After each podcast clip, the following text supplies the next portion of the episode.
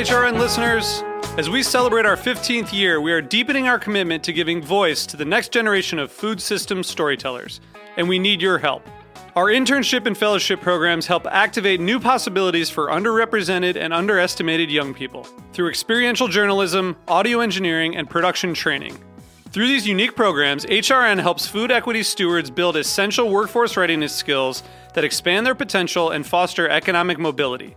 Please consider supporting these critical programs. And with a minimum donation, you can be entered to win a dinner for two at an amazing restaurant in one of eight cities and tickets to a concert at a great venue in one of those cities. We have incredible partners across the country who have donated, as they also share our passion for helping to educate the next generation of food systems storytellers. Check out heritageradionetwork.org slash 15 to donate and enter to win today. That's heritageradionetwork.org slash 15 to donate and enter to win today. And make sure you donate before March 31st. Thank you. Today's program is brought to you by the Museum of Food and Drink, sparking curiosity about food with exhibits you can eat. For more information, visit mofad.org. You're listening to Heritage Radio Network. We're a member supported food radio network broadcasting over 35 weekly shows live from Bushwick, Brooklyn. Join our hosts as they lead you through the world of craft brewing, behind the scenes of the restaurant industry, inside the battle over school food, and beyond. Find us at heritageradionetwork.org. We talk about food, we talk about music with musical dudes. Finger on the pulse, snacky tunes.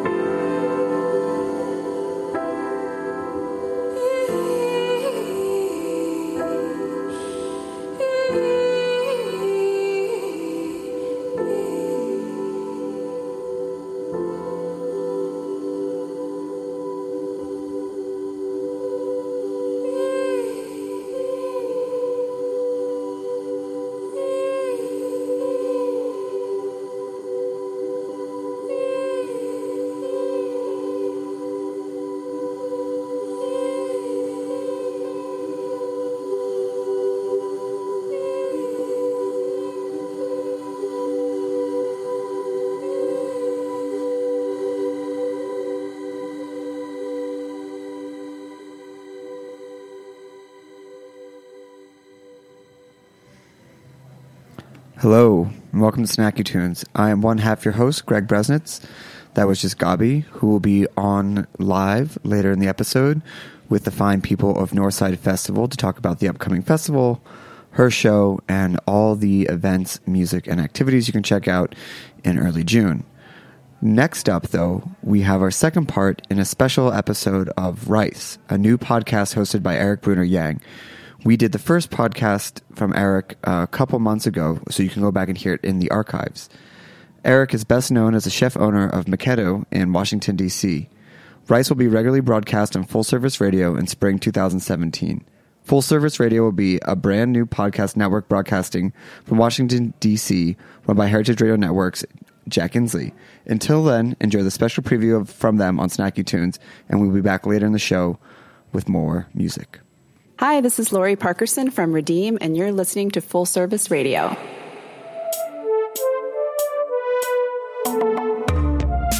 Hey, what's going on? This is Eric Bruner Yang of Maketto, and you're listening to Rice Episode 2. Uh, today we're going to talk to Enrico Dungca of the Amerasian Photography Project. You know, we're going to tie all things Filipino today. Ultimately, with Rice, this show, what we're trying to do is show the impact of these immigrant stories and how it shapes America. Thanks for doing this, Enrico. What's up? Thank you for having me here, Eric. So, just to kind of kick off, one of the reasons why I thought this conversation today would be an, amazing conversation to have is not only for you, Enrico, to um, introduce a little bit of your story and your project. And right now, in the background, you're going to hear construction, and we're sitting in the middle of the basement of what, um, in a couple months, will be um, Enrico's first um, art show, photo show here in Washington, D.C. Um, and so I think uh, even though stuff's in the background, it's appropriate because we're actually physically going to be in this space when uh, when you launch your photo project here in DC. People will see um, what we're talking about. They, they hear it right now, and they're going to see it later. And um, what's really special about this area, um, me growing up middle school, high school, college, is the DMV has a large Filipino American community and um, that's always kind of been a little bit under the radar.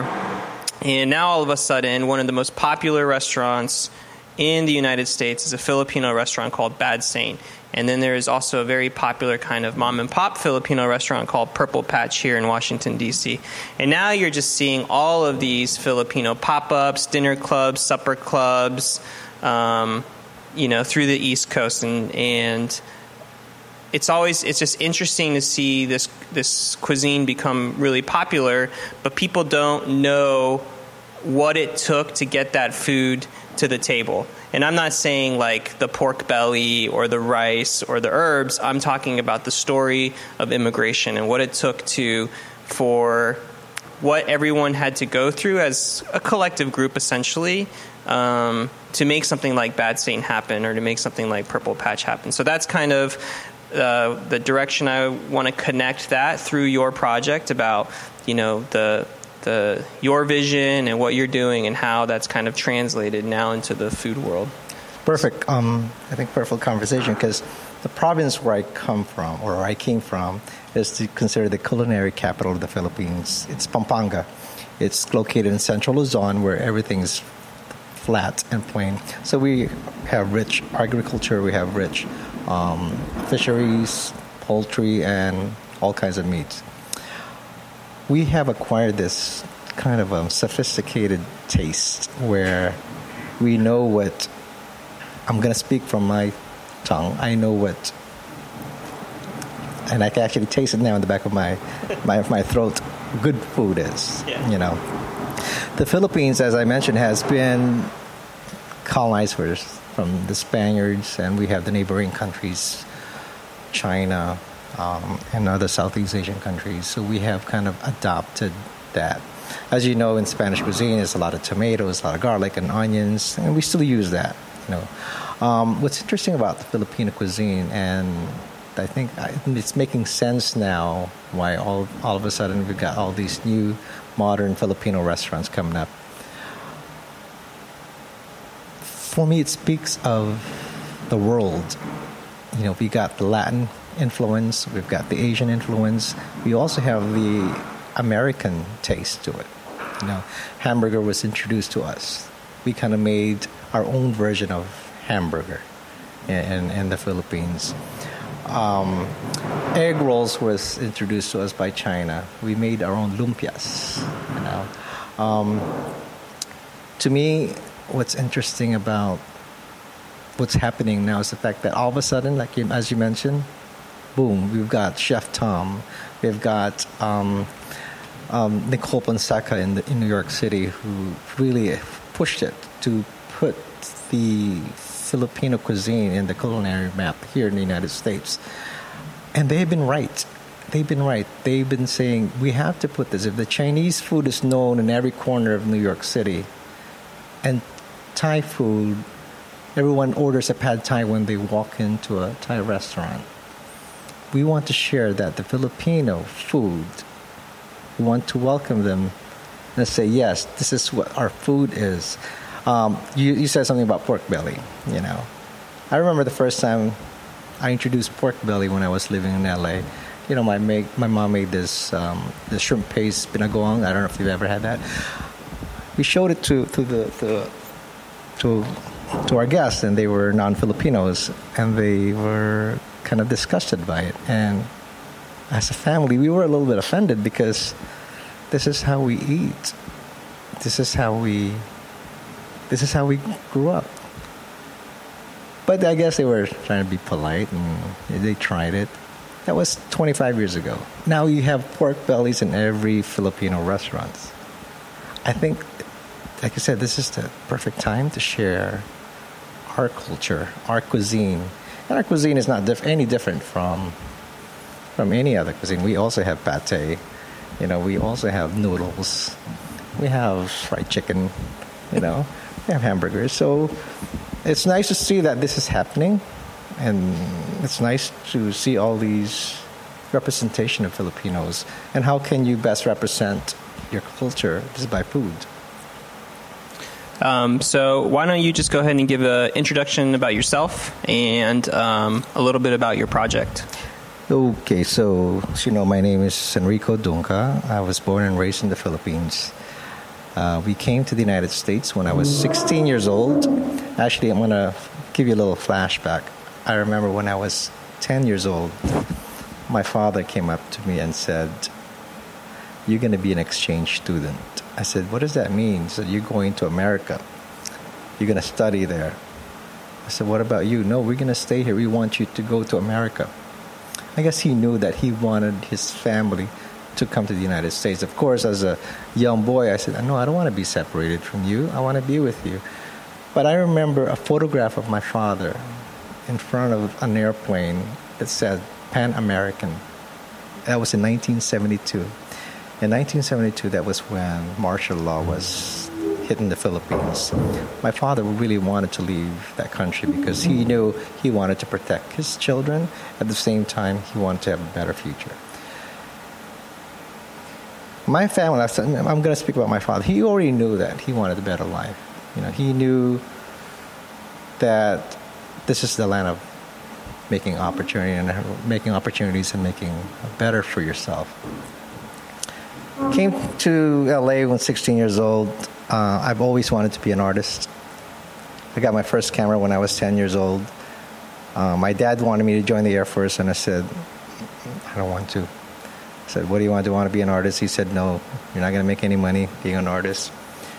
I said, All right. So, with his suggestion and my passion to create images, I studied to become an X ray technologist. Um, but after X ray school, I continued taking classes. Um, I, take, you know, I took art and photography courses that a couple years later, I got a scholarship to attend Art Center College of Design in Pasadena. It was in that school where I started my photo career. I developed my skills, my so called style. So while I was in the x ray school, I mean, in the photo school, I started shooting for magazines and doing fashion stuff, celebrities. Kept working and working and working as a commercial photographer. It was fun, you know. It was who would not say no? I don't want to go to Paris to photograph. No, I'll do it. You know. so when my dad died in 2005, my, my world kind of dropped. And I was like, what happened? You know, dad was just right there. I cannot even pick up a camera. I could not even create an image. You know, in commercial photography, pretty much you know, where you work together with these creatives and you come up with a picture. At that moment, none of my pictures did not have any soul. None of these images that I see, even though I see my name on a magazine, I felt like I wasn't being true. You know, so I guess at that point you can say I was depressed, visually depressed. You know, so when my dad died, um, I told him, "You were a great man. You helped so many people in the world. You helped my cousins finish nursing school. You helped auntie and uncles to build a house. I want to be like you. I want to help." At that time I was already in my late thir- um, mid thirties, um, thinking, "What can I do to help?" You know that saying, "Go back to where you came from." I did. I went back to the Philippines just to reminisce, like start fresh again, just smell what it's what it was like being a child, and just kind of be carefree. So I discovered these community of children living in my neighborhood who are fathered by Filipino mothers and American fathers. These are called the Amerasians. And I'm not strange, you know, they're not strangers to me. Growing up in the Philippines, we had those children in, in my school, in my class, and I witnessed how they, how they grew up. Uh, many of these children were bullied because they looked different. Many were called names, I mean, names such as half dollar, souvenir, bye bye daddy, and left by the ship. You know, these are hurtful names. And I witnessed a friend, uh, Jonas. Uh, he was in from fourth grade up to, you know, I don't even think he finished high school. He was going on, going to school, not going to school, and he was called the guy as the souvenir. So you can imagine, if I call you a souvenir, you can just imagine what confidence you may not have. So Jonas went the other way to find happiness, to feel belonged. Unfortunately, it was the darker way. He got involved into stuff that he's, you know, it's not good for the body. Um, my recent trip, after when my dad passed, I witnessed that again. I witnessed these children who are selling their unique features just to earn money. We're selling, we're trying to find happiness from some other substance just to kind of patch that little emptiness. So it was this young man I shared a ride with coming home. He shared his life story of being abandoned by his American father. He said that the only thing I know to do is to use my unique physical features. He never went to school. Did not have any access to that, or did not have any chance to change his fate. So he used that to earn a living. And he said to me, This is not what I want to do. You know, I have no choice, but this is the only thing I know to do. You know, I hope my life will change. So then I came back to New York City with this unsettled feeling, thinking, wow, you know, I knew about this issue, but here I am, it's presented to me. At that moment, it hit me. I felt an obligation to make a difference in this young man's life, and apparently, there are thousands more of these children left behind in the Philippines who are in this similar situation. So, quickly, the only thing I know to do is photography. And I know photographs had made some changes, political and social reforms. I know they have influenced the world to make some change the laws or change the different perspectives. I said, so why, why don't I do this? Why don't I document these faces and share these faces to the world and see what these children have gone through? These children have been calling for help. You know, being stigmatized in, in the Philippines, they're seeking for societal acceptance. They don't feel welcome there. At the same time, they're also asking for political recognition here in the United States. Yet they're not welcome to come to the fatherland. So they seem to be in a position where where do we place ourselves?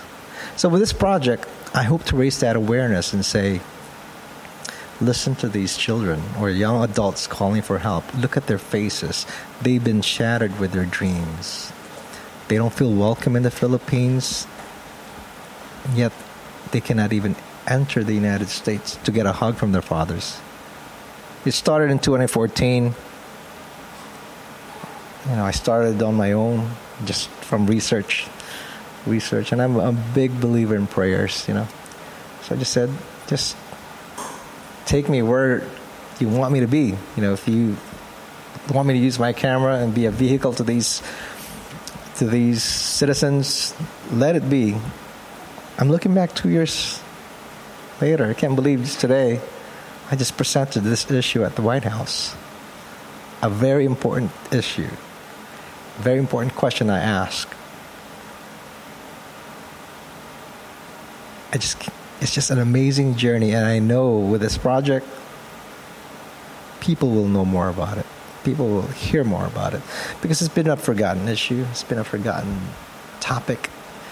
You know, we've been friends with the with the, with the United States for almost a hundred years.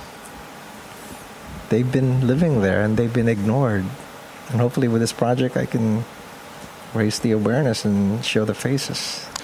So, uh, mention a little bit, if you don't mind, about kind of what your ultimate legal impact is with the photo project, because I know you're working with a couple lobbyists, and the lobbyists are you and with your uh, the lobbyists are working to get some litigation either rewritten or changed or renewed. Correct? Right. Um, you know, in the wake of Vietnam War, there were children in Southeast Asian countries who the U.S. government deemed that they were in danger. You know, these were children of also Americans who were not welcomed in their own community because of they looked different. You know, in the wake of Vietnam War, um, in 1982, U.S. Congress passed Public Law 97359, which is also called the Immigration Act of 1982, which gave immigration preferential treatment to these children born in five Asian countries. The term is that you know Amerasians. So these countries were Cambodia, which is now Cambodia, Thailand, Vietnam, Laos, and South Korea. Now, as I mentioned a while ago, the Philippines has always, has always been a reliable ally to the United States. The Philippines and Japan were originally in that list, acts list of countries. Last minute, it was deleted. It's never been memorialized in legislative history why the Philippines was deleted. Um, my hope is to show the faces again and have these children who feels like they were discriminated against that law hoping that the politicians will put their politician hats to the side and just look at it as a hum- humanistic issue and hopefully with the photographs you know it will humanize the consequences the consequences of their abandonment about a month ago, we, yes, we were here uh, with a couple colleagues. Yes, it's seen it's it's seen as an immigration issue, but at the same time, it's also a veterans issue. There were many servicemen who were stationed in the, Philippi- in the Philippines that when they officially closed in 1992, they lost many children behind. 1991, the volcano erupted. It made these bases immediately la- leave after a year later. Now, at that time, we did not have internet, right? So, two things happened. Many of these documents that the children had in their in their homes were destroyed because of the volcanic eruption. when internet came on board, we got Facebook, we've got emails. All of a sudden, there were these children reaching out to these fathers saying, I think I'm your child. Of course, if you're a father, your first reply would be, What? Yeah. We're, so, but they will follow up that, that statement by saying, Were you in the Philippines at a certain time? Did you meet a lady named my name is so and so, and I believe I am your child because I have a picture here. And I believe this is you.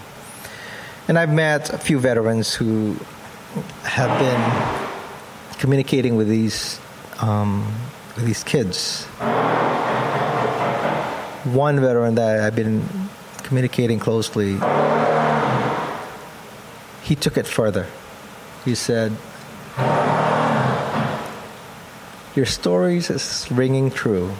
Yes, I know a lady name, and but I did not know that I left a child. So let's do this. Would you be willing to do a DNA test? Early 90s, we did not have DNA testing, right?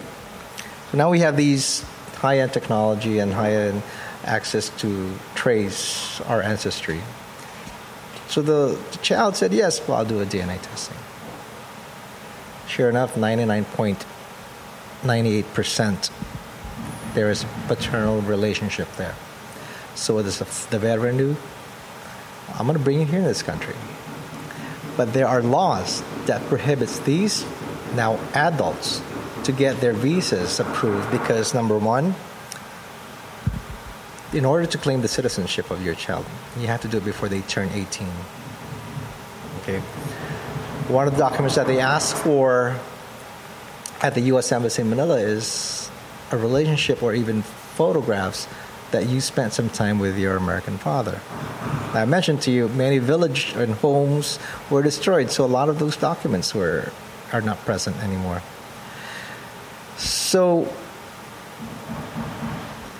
the, the veteran hired his high-powered attorney in Wisconsin. He still did not have the luck to bring the child here. So there's a House resolution that was um, filed recently in July, which is um, HR 5742, which is to reunite these children of American fathers and U.S. veterans who were left not just in the Philippines, but the ones who served overseas. Hopefully, with this bill, hopefully we'll get more sponsorship or co-sponsors that we can put more families together. The bill is not to destroy a family, it's not to destroy a home, but to reunite these. Let's, let's remember these veterans are not in their 20s or 30s anymore. Some of them are faced with some kind of health condition and they need help. Some of them are living alone. Would you say no to that veteran? Say you cannot have your child with you. So, again, hopefully with this project, I can show the world that this is happening. It cannot be pushed pushed back any further. We have to keep going. And you're coming back to Washington, D.C. in March? Is that correct? For the show? For the show, right? Yes. And that is also being, uh, we specifically chose that time frame because the bill is up for vote or? No. Um, the I believe the congressional calendar is almost over. Right. In about three weeks, maybe. It's going to be represented Okay. for the next um, for the next year, but I believe we chose March because it's the anniversary of the Homecoming Act of 1987. Correct. After the Amerasian Act of 1982, Congress passed another law, which was the Homecoming Act of 1987, which allowed children again from Southeast Asia to be reunited with their families. I think it would be timely to present it again. We had this act signed similarly in March of 1987. Let's show these faces this time in March But these children who's been discriminated discriminated against those two laws. Yes. Thank you for the reminder. I was like, I know we specifically picked this time. It's hugely important, and that's why we're doing the show around that time period. Um, I mean, your story resonates with me because, you know, I'm half Taiwanese, and my mom came as a foreign exchange student, and she fell in love with her professor, and they had a child, which was me. And then quickly um, after my birth, in um, we went back to Taiwan, and I was actually born in Taiwan. Um, uh, my father left, and so we um, had we ended up coming back to the United States as immigrants, living in Long Beach, California, of just me and my mom. And um, That's where we went. That's where we moved. yeah, everyone Long goes to Long Beach. and um, you know, my whole life when uh, my mom remarried, she ended up ma- remarrying uh, uh, someone in the Navy, and we um, moved around a couple different military bases overseas um, in Japan. And I grew up being called half dollar and souvenir. And Sorry, I'm, I didn't mean to. no, I, it's um, that. Sorry. but that's what that's the half Asian experience um, around the world. I think, especially with the kind of the American kind of colonization, military brat. You know, my father was my military father wasn't even my birth father, but no one knows that. You know, because I'm living on this American base, um, and um, that's how people grew up. But um, I'm I'm really excited about the project. I think this is your project. I think that tying, um, you know, a, kind of this realm of Filipino history to the popularity of Filipino food here in Washington D.C. I think is a. It's nice that we talk about food being a gateway. I think that um, food will be a gateway to this photo show doing being very popular here because I think that people's minds have kind of are opening up to the Philippines and as you saw your your presentation presentation today was with the group called Next Day Better Yes, that was and just amazing young Filipino Americans um, whose goal is to get people to share what we can do to make the next day better. Just simple as that. And and, and um, they're young and they're strong and they're vocal. Um, and um, and they're DC, you know, and they're DC and nationally based now, and it's special. Right. Um, yeah, I spoke with two Next Day Better monthly series. One was in Baltimore, and one was just yesterday here in D.C. You're right. They're powerful young individuals. Very vocal about certain issues, and then the name of the organization says it all. They want everything or everyone to have to have a next day better. You ask ourselves every day, how do you make the next day better? Yeah, one thing I talk about a lot in terms of what my culinary perspective is is that my culinary perspective is that the food I cook is American food. And I'll tie it into Filipino food because a, a quintessential part of my American experience is uh, lumpia, right? I grew up eating lumpia because um, my piano teacher's wife was Filipino, and every every um, after class, every time after class, she would always make me lumpia. And to me, that's not a Filipino thing. To me, I mean, it is, but that's part of my American experience. And I think that people like Next Day Better and Your Story and Bad Saint and Purple Patch, these this kind of conversation, these are American conversations, right? And to to remember that for us to not forget um, that this story that you're telling is not just a Filipino story, but it's a part of what should be a part of an American dialogue. Um, and so I hope that that's what we'll continue to, to push out. Uh, thank you, um, thank you for listening to Vice. I mean Rice, and uh, and um, and it's been great chatting with you, Enrico. Thank you very much, Eric. Thank you very much.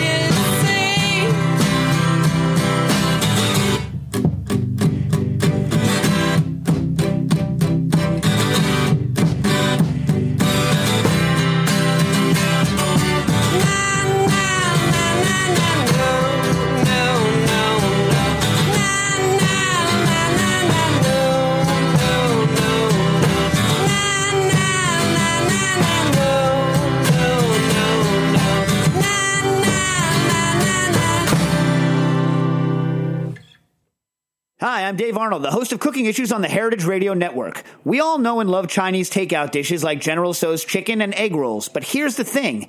Even though we call it Chinese food, it's not like the food you'd find in China.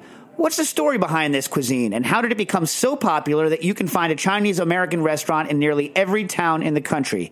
The answers may surprise you. Visit the Museum of Food and Drink in Brooklyn and see our newest exhibition, Chow, Making the Chinese American Restaurant. Chow engages visitors with compelling accounts of how Chinese immigrants overcame racism and created Chinese American cuisine.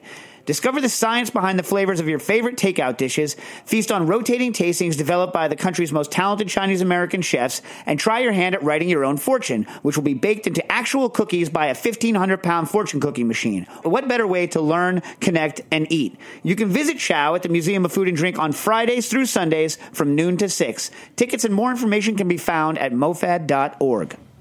Welcome back. That was just Fletcher C. Johnson, one of our favorite artists to come on the show.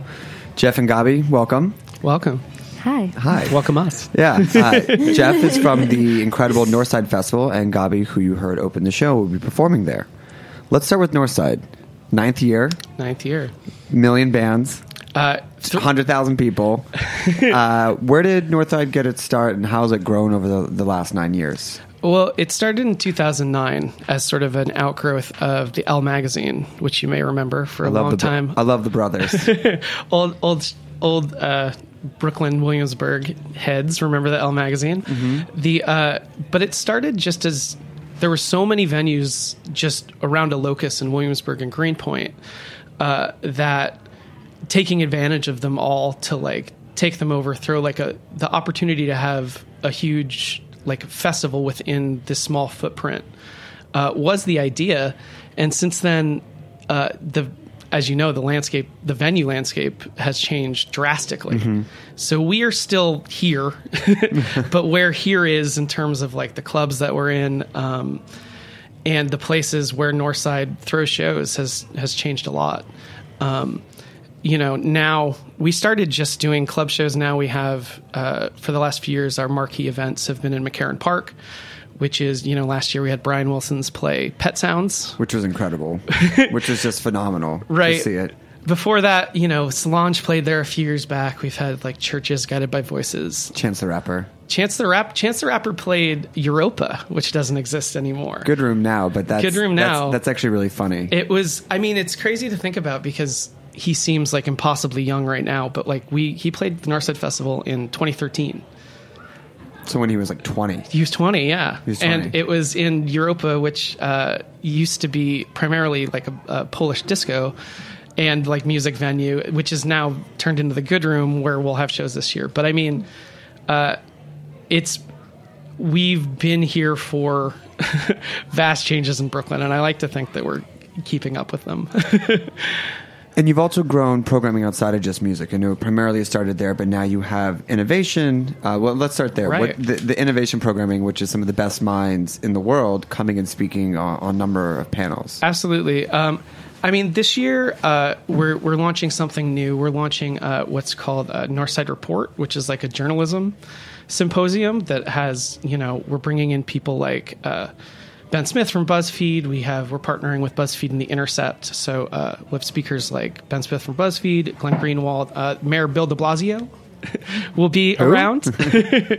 yeah, so we're, uh, you know, obviously this is a really crazy time for media too and journalism. So uh, there'll be a lot of panels and talks about, you know, how to even report about modern times.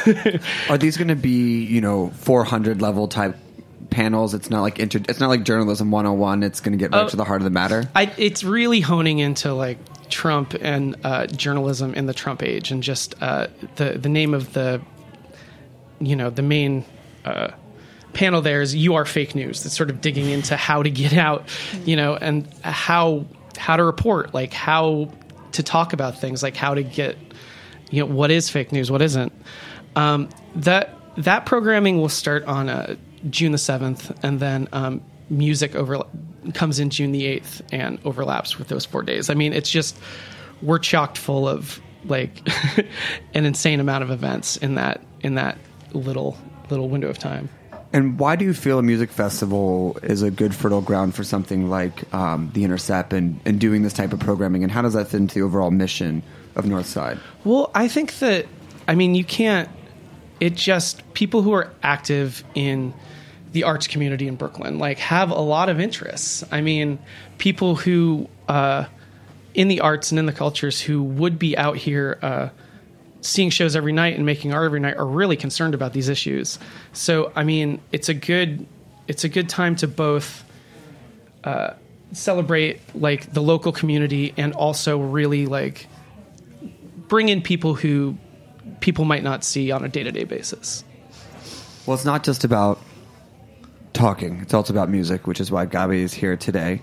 Before we get into your projects, can we hear a song first just to kind of set the tone? Sure. What are you going to play for us first? Um, all right, so the first song I'm going to play is called Where. It's a short song um, off my last album, Sympathy, which came out on Software Records. Um, I build it live off of loops, which is kind of the theme for today, actually. Okay, that sounds good. Here we go, live on Snacky Tunes.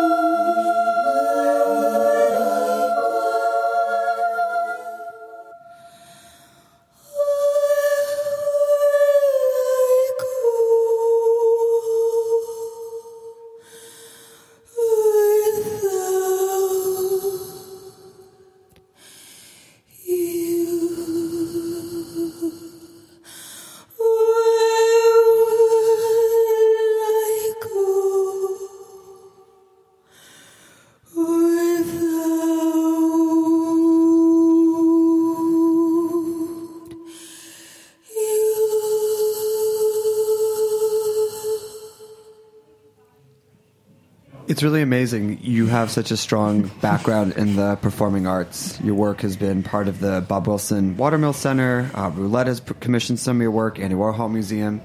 Um, I know that the larger name is Gabrielle. So, how does Gabi fit into the Gabrielle world? And how do you make the two distinctions? That's a good question. Um, something I think about all the time. Uh, yeah, I, I guess I feel like I lead two different lives musically a little bit, but they both inform each other and they entwine all the time. So I guess I go by my full name, Gabrielle Herbst, which is German for autumn, um, for like more compositional based stuff, like more composer work. So I I actually have two shows next week um, of these two commissions that I just wrote. One is for the Nouveau Classical Project, which is this amazing group of five women um, for clarinet, um, flute, piano, violin, and cello. And I made like an electronic vocal score to go with the piece. So I. I guess, you know, and then I wrote a piece for two classical guitars that's going to be performed next week. So I enjoy composing in a more like notated, I guess, more classical space. Um, and, and which name are those projects under? my full name. Okay. And then Gabi is kind of like this other world that I live in sometimes or all the time. You know, I want to live there all the time. I, I try. and, um, and that is like where I'm singing and, and writing songs and like, um, in like exploring kind of a different avenue musically and playing in different kinds of venues and, you know, like clubs and, and just trying to, inf- you know, like feed some of my pop sensibilities with um, my classical background, I guess. Is there a song, or is there a time when you start writing a song and you don't know which direction it will take? And if so, how, how quickly in the process did you figure out which avenue it will live in? You know, they're they're like they're so they live they're the same thing, like which I'm kind of discovering more and more. And I think that you know, as I get older, they'll probably literally just become the same exact thing. Like Which maybe I'm finding myself in an interesting way. Or Which identity wins? yeah, exactly. It's like the inner duel of like selves. And does the other one push um, one project like one allows you to experiment and say this, like you said, your pop sensibilities, or does it that since you have such a strong background from your your education and your your youth, that that world kind of uh, is the one that inspires the, the smaller pop projects? I, I just think that, you know, every project is like its own little being. Like, I don't know. I, I feel like my songs are my babies and like same with my compositions, you know, it's like they le- I create them and then they like lead their own lives. They kind of dictate what they are. So it's it's really hard to say. It just depends on the project, but I mean, I love you know, I the my Gabi self. It, I'm really excited to explore stuff with this new record that I'm writing and like go deeper into songcraft. I guess And how is it evolving from the first record? it feels really different to me. Um, you know, it's hard to say what other listeners will think, but um, I don't know. I guess I, I've been thinking a lot about you know like my like why I'm writing music and you know songs in their purest form and what's most important for me to get across to people. Um, trying to you know not get like too sidetracked by things that aren't interesting to me. You know, like I think virtuosity is something that's not important to me. You know, like simplicity can be just as Im- impacting and beautiful. So, I I don't know. I'm I guess I'm just trying to go with what I think is really important right now sonically, and um, and I think this stuff sounds. It feels really um, like personal, which is interesting because I've never really written stuff like that before. So. That is is cool for me too. It's it's really scary, which I love. You know, I like doing things that freak myself out. So it's good. Can we hear another song? Sure. Okay. What are you to play for us? Let's get scared. Okay. um, I'm gonna play. So I'm playing three songs today, and they're all like just so you know when you're listening. I'm I'm like building each song, you know, live by by like layers of voice, which is really fun and spontaneous, but also like mildly frightening because like anything can happen. you know, like it's much it's easier to just be like play, and then it's like la di da, the perfect song. so we'll see what happens. We're, we're like a bit messy on Snacky Tunes, so it fits right in. I need a napkin. Okay, cool. So this is um, this has like a couple names right now, so maybe I'll just like leave it unnamed. Perfect. You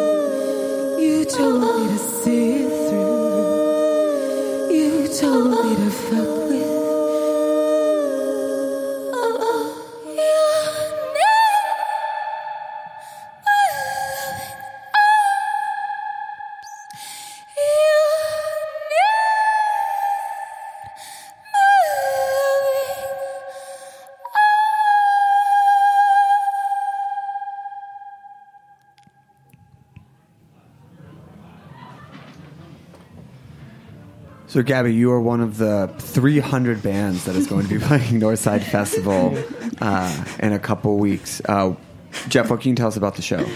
Uh, Gabi, we'll be playing with. Um, uh, there's a there's a church right off of McGolrick Park in Greenpoint that's been throwing amazing art shows. Is that the same one that used to do the sober dance parties? I don't know. It, it- this this the programming there. Probably.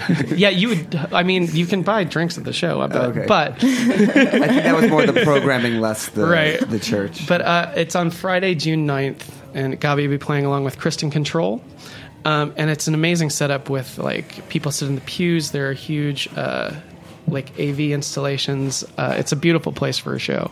I love that space so much. I've never played there, so I'm really super excited. I also love Kristin Kontrol. She's amazing. Yes, I mean she really. It's a gr- it's a great twofer. Um, have you gotten a chance to get into the the church and map things out or plan things, or is just recreated in your mind from previous shows you've been at?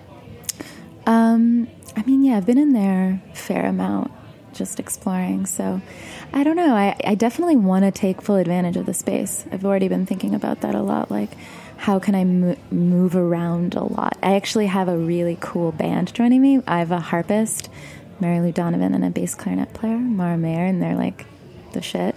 So, I definitely want to. I don't know. I want to like make the show as exciting as possible and as like interactive. Will they let you get on the organ? I don't know. We can ask. That'd be really cool. Yeah. Just like one song. uh, and so, who are some of the other bands that are playing this year? Uh, well, they're the McCarren Park shows that I mentioned previously. Uh, the opening night, we're going to have Dirty Projectors along with Kamasi Washington, the great jazz artist, What a lineup! and uh, Jay Som, who's a great up and coming band. Also, that's on Thursday the eighth. Uh, we have Miguel, the great R and B singer, will be there on Saturday, uh, and we're closing up on Sunday with uh, a huge like punk and emo show with Thursday Pup coming in from Toronto, uh, Jeff Rosenstock, Tony Molina, and the Hotelier. Pup is uh, one of the all-time favorite Snacky Tunes bands. We love them so much. That show's free, by the way. Uh, it's just folks get in with their badge, or they can RSVP. But it'll be it'll be a whole. Uh, there'll be a lot of feelings and a lot of fists pumped. A lot, a lot of like thirty-something-year-old like dudes singing along. I'm hoping for teens. I think we'll get some teens also. yeah, and just some quiet people in the back, just But- kind of. So those are the big shows, but there's shows. I mean, I, I encourage people to go to Northside Festival's website uh, and peruse the schedule because there are, you know, we do shows with local labels, we do shows with uh, media companies, we do shows with people like Pitchfork, we do a show um, with the 33 and a third book series. That we started last year, where artists will take on uh, whole records that they've put out books on. So this year we have uh, Lower Dens playing uh, ABBA Gold, ABBA's greatest hits Wow. at Rough Trade on uh, Saturday the 10th. Um, there's a lot of shows. I think I think what's really set Northside uh, apart from some of the other music festivals that span days is that you really are as much about discovery as you are about the headliners. I think some of the other festivals, or in years past, just rely on like the biggest names possible, which you have. But Right. Kamasi and Dirty Projectors are, are big, but they're not the biggest mo- like stars in the musical universe because I think you balance it out with really interesting uh, programming. I mean, that's the goal always. And I mean, it in terms of we really try to work with the community and the people who are here doing shows every day and doing cool things in the city and trying to work with them to do you know maybe a slightly more grandiose version but like to bring in interesting artists that already like fit into the aesthetics of the communities that are here or um, just to provide a great uh, celebration for everybody the um, yeah Well, I want to thank you both for coming on the show. Gabi, we want to get one more song in. Yay. I'd like to thank the team at Full Service Radio uh, and Rice for giving us that very special interview. We'll be back next week with another full live episode of Snacky Tunes. Gabi, what are you going to take us out with? it's called Till the End. Till the end. Aptly named. Jeff, congrats on this year's festival. Looking Thanks for forward to having come us. checking out the uh, shows, fist Yeah. pumping and all. Thanks for listening, and we'll be back next week.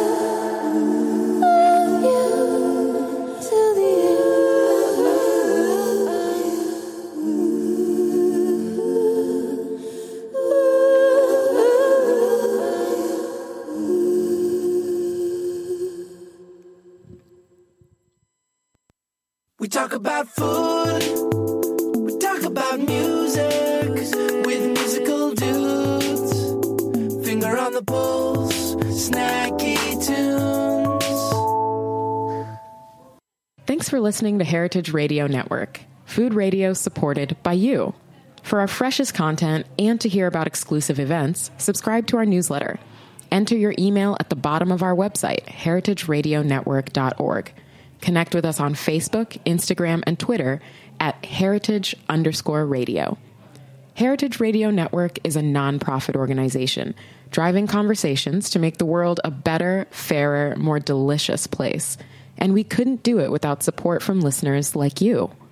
Want to be a part of the food world's most innovative community? Rate the shows you like, tell your friends, and please join our community by becoming a member. Just click on the beating heart at the top right of our homepage. Thanks for listening.